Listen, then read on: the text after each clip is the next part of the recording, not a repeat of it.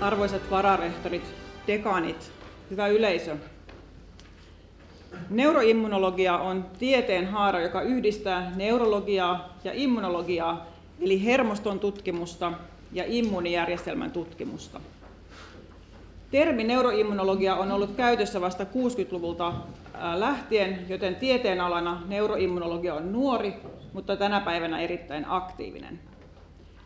Merkittävä konseptuaalinen muutos neuroimmunologisessa tutkimuksessa on ollut viime vuosina se, että nykytutkimusmenetelmien turvin on pystytty siirtymään pelipaikalle myös ihmisen aivoihin immunologisesti aktiivisten aivosolujen tutkimiseen sen sijaan, että tutkittaisiin vain perifeerisen veren valkosoluja erilaisten neuroimmunologisten sairauksien yhteydessä tai eläinmalleja. MS-tauti on keskushermostoa vaurioittava neuroimmunologinen sairaus, jonka kuvasi ensimmäisen kerran neurologian grand old man Jean-Martin Charcot toimiessaan 1800-luvun lopulla Salpetrierin sairaalassa Pariisissa. Charcot on suuri neurologinen esikuvani Reijo Marttilan ohella.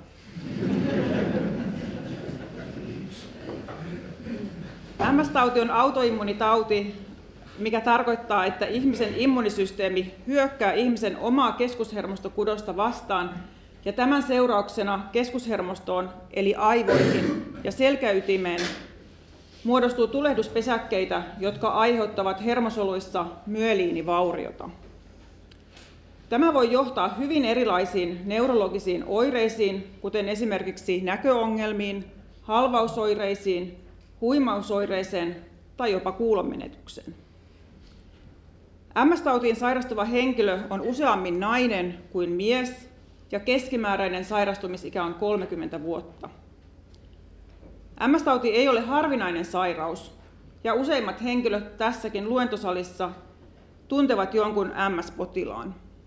Suomessa, kuten muissakin korkean leveysasteen maissa, MS-tauti on erityisen yleinen. Suomessa on reilut 9000 MS-potilasta ja taudin ilmaantuminen näyttäisi olevan nousussa. Vieläkään ei tiedetä aivan tarkkaan, mikä MS-taudin aiheuttaa, mutta selvää on, että taudin puhkeamiselle altistaa useiden riskigeenien ja erilaisten ympäristötekijöiden yhteisvaikutus. Viikinkienkin geeneillä sanotaan ollen oma vaikutuksensa taudin leviämisessä.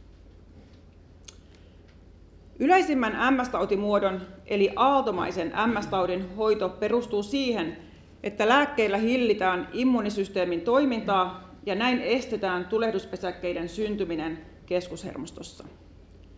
Kaikki MS-taudin hoidossa käytettävät lääkkeet vähentävät valkosolujen kulkeutumista keskushermostoon tavalla tai toisella ja johtavat siten tautiaktiivisuuden vähenemiseen. MS-tautiin on ollut käytössä taudinkulkua muuntavia lääkkeitä jo yli 20 vuotta, mutta viimeiset vuodet ovat olleet todellista MS-lääkekehityksen voittokulkua. Tämän ansiosta tänä päivänä MS-lääkityksen valinnassa pyritäänkin löytämään kullekin potilaalle sopivin lääke yhteensä 15 eri lääkkeen valikoimasta. MS-taudin hoidon mullisti vuonna 2004 monoklonaalinen vasta-aine natalitsumabi. Sen vaikutusmekanismi tunnetaan hyvin. Natalitsumabi sitoutuu VLA4-adhesiomolekyyliin lymfosyyttien pinnalla ja estää näin tehokkaasti solujen pääsyn veriaivoesteen läpi keskushermostoon. Sen avulla saadaankin oikein valitussa potilasryhmässä erinomainen teho keskushermoston autoimmunireaktion estossa. Sitten MS-taudin hoitoon on kehitetty muitakin hyvätehoisia lääkkeitä, joista useimmat vaikuttavat epäspesifisemmin ja immunijärjestelmää kokonaisvaltaisemmin heikentäen. Esimerkiksi alemtutsumabi sitoutuu CD52-molekyyliin, joka ilmentyy erityisesti lymfosyyttien pinnalla. Tämä saa aikaan verenkierrossa olevien lymfosyyttien tuhoutumisen, jolloin autoreaktiiviset solut vähenevät ja tautiaktiivisuus talttuu. Luuydin tuottaa tilalle uusia, vähemmän patogeenisia soluja, ja hoitovaste kahden hoitosyklin jälkeen saattaa olla hyvinkin pitkä.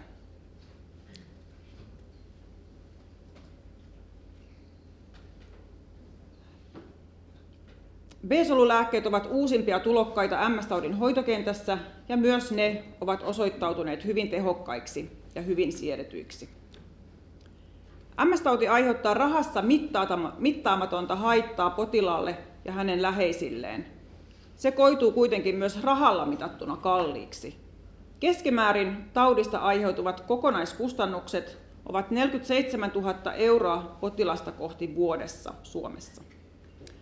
Mitä vaikeammin potilas on invalidisoitunut, sitä kalliimpaa hoito on. Näin ollen varhain aloitettu tehokas hoito, joka estää invalidisoitumisen, antaa parhaimmat tulokset sekä potilasyksilön kannalta että yhteiskunnan kustannusten minimoinnin kannalta. Immuunijärjestelmän vaimentaminen on siis melko helppoa tänä päivänä ja voisimme olla tyytyväisiä tilanteeseen, jos hoitaisimme ainoastaan aaltomaista eli relapsoivaa remittoivaa MS-tautia, jossa immunisolujen liikennöinti periferiasta keskushermostoon muodostaa patogeneesin ytimen. Ongelmana kuitenkin on, että osassa MS-tautimuodoista, eli niin sanotuissa kroonis-progressiivisissa taudeissa, immunopatogeneesi on painottunut toisella tavalla. Tässä tautimuodossa keskushermostotulehdus leviää hiipien paikallisten tulehduspesäkkeiden ulkopuolelle – Tautiin liittyvä neurodegeneratiivinen prosessi kiihtyy, elimistön omat korjausmekanismit heikkenevät, perinteiset perifeerisen immunisysteemin toimintaa heikentävät hoidot eivät enää auta. MS-taudin patogeneesi on siis yhdistelmä inflammaatiota ja neurodegeneraatiota. Inflammaatiokomponentti osataan sammuttaa tehokkaasti, mutta neurodegeneratiiviseen prosessiin liittyvät mekanismit tunnetaan huonosti ja siihen ei vielä pystytä hoidollisesti vaikuttamaan. Neurodegeneratiivisille aivosairauksille, kuten esimerkiksi Alzheimerin taudille, Parkinsonin taudille ja etenevälle MS-taudille, on ominaista neuronivaurio ja synapsiyhteyksien katoaminen – Minkä tahansa neurodegeneratiivisen taudin etenemisen hidastaminen tai pysäyttäminen lääkkeellisin keinoin on osoittautunut hyvin haastavaksi. Vaikuttavan hoidon kehittämisen edellytyksenä on, että degeneraation liittyvät patofysiologiset mekanismit tunnetaan, jotta pystyttäisiin targetoimaan tätä prosessia. Pitää löytää lääkeaine, joka estää tai hidastaa degeneratiivista prosessia ja joka penetroituu aivoihin veriaivoisteen läpi eikä aiheuta merkittäviä sivuvaikutuksia. Aivoissa on immuunisoluja, jotka ovat osa aivojen omaa solurepertuaaria. Nämä solut ovat mikrogliasoluja. Mikrogliasolut muodostavat noin 10 prosenttia kaikista aivosoluista. Nämä pienet, mutta aktiiviset solut vastaavat muiden elinten kudosmakrofaageja. Mikrogliasolut ovat keskushermoston ammattipuolustajia. Ne tutkivat herkeämättä ympäristöään haarakkeisilla ulokkeillaan ja puhdistavat keskushermostoa roskasta, kuten vanhoista solunkappaleista, ja näin auttavat sekä aivojen normaalia toimintaa että keskushermoston omia korjausmekanismeja. Mikrogliasolut reagoivat herkästi, mikäli aivoissa tapahtuu jotain normaalista poikkeavaa. Ne tuottavat sytokiineja ja muita proteiineja ja tulehdusvälittäjäaineita, jotka neutraloivat vieraat taudinaiheuttajat ja kutsuvat muita immunijärjestelmän toimijoita tapahtumapaikalle. Jotkut näistä välittäjäaineista ovat kuitenkin haitallisia hermosoluille ja voivat vahingoittaa tai tappaakin näitä mikä edesauttaa neurodegeneraatiota. Aivoissa inflammaatio saattaa voimistua kontrolloimattomasti, mikä aiheuttaa kollateraalista haittaa alkuperäisen trauman tai infektion lisäksi. Aivojen magneettikuvaus on erinomainen menetelmä visualisoida fokaaliset tulehduspesäkkeet MS-potilaiden aivoissa, ja magneettikuvausta käytetäänkin rutiininomaisesti MS-taudin diagnostiikassa ja hoidon seurannassa. Magneettikuvauksen herkkyys ei kuitenkaan riitä mikroglia-aktivaation osoittamiseksi ja tarvitaan muita keinoja. Positroniemissiotomografian eli PET-kuvauksen ja sopivien radioaktiivisten merkkiaineiden avulla pystymme visualisoimaan aktiiviset mikrogliasolut suoraan MS-potilaan aivoissa. Mahdollisuus mitata mikroglia-aktiivisuutta PET-kuvantamisen avulla MS-taudin eri vaiheissa antaa uutta informaatiota aivojen immunopatologian dynamiikasta. Lisäksi voimme PET-kuvauksen avulla mitata erilaisten lääkehoitojen vaikutusta mikrogliasoluihin pitkittäistutkimuksissa ei-invasiivisesti. Mikrogliasoluilla voi olla monia eri ilmiasuja, ja yksinkertaistaen ne voidaan jakaa protektiivisiin, aivojen homeostaasia ylläpitäviin M2-tyypin mikrogliasoluihin sekä proinflammatorisiin, tulehduskaskadia vauhdittaviin M1-tyypin mikrogliasoluihin. Mikäli pystyisimme hoidollisesti muuttamaan mikrogliasolujen ilmiasua M1-tyypistä M2-tyyppiin, saattaisi tämä johtaa neuroprotektiiviseen lopputulokseen niin etenevässä MS-taudissa kuin muissakin aivojen degeneratiivisissa sairauksissa. Tällä hetkellä oma tutkimuksemme fokusoi vahvasti tähän.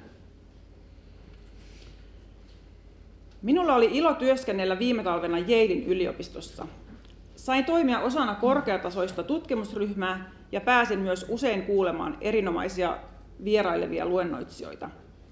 Yhdysvaltojen huippuyliopistot osaavat todella hyvin brändätä toimintaansa.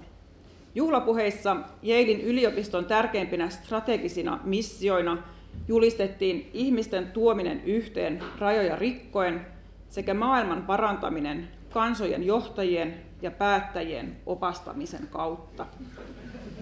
Tässä suhteessa Yhdysvalloissa tietysti riittääkin tavattomasti työsarkaa juuri tällä hetkellä.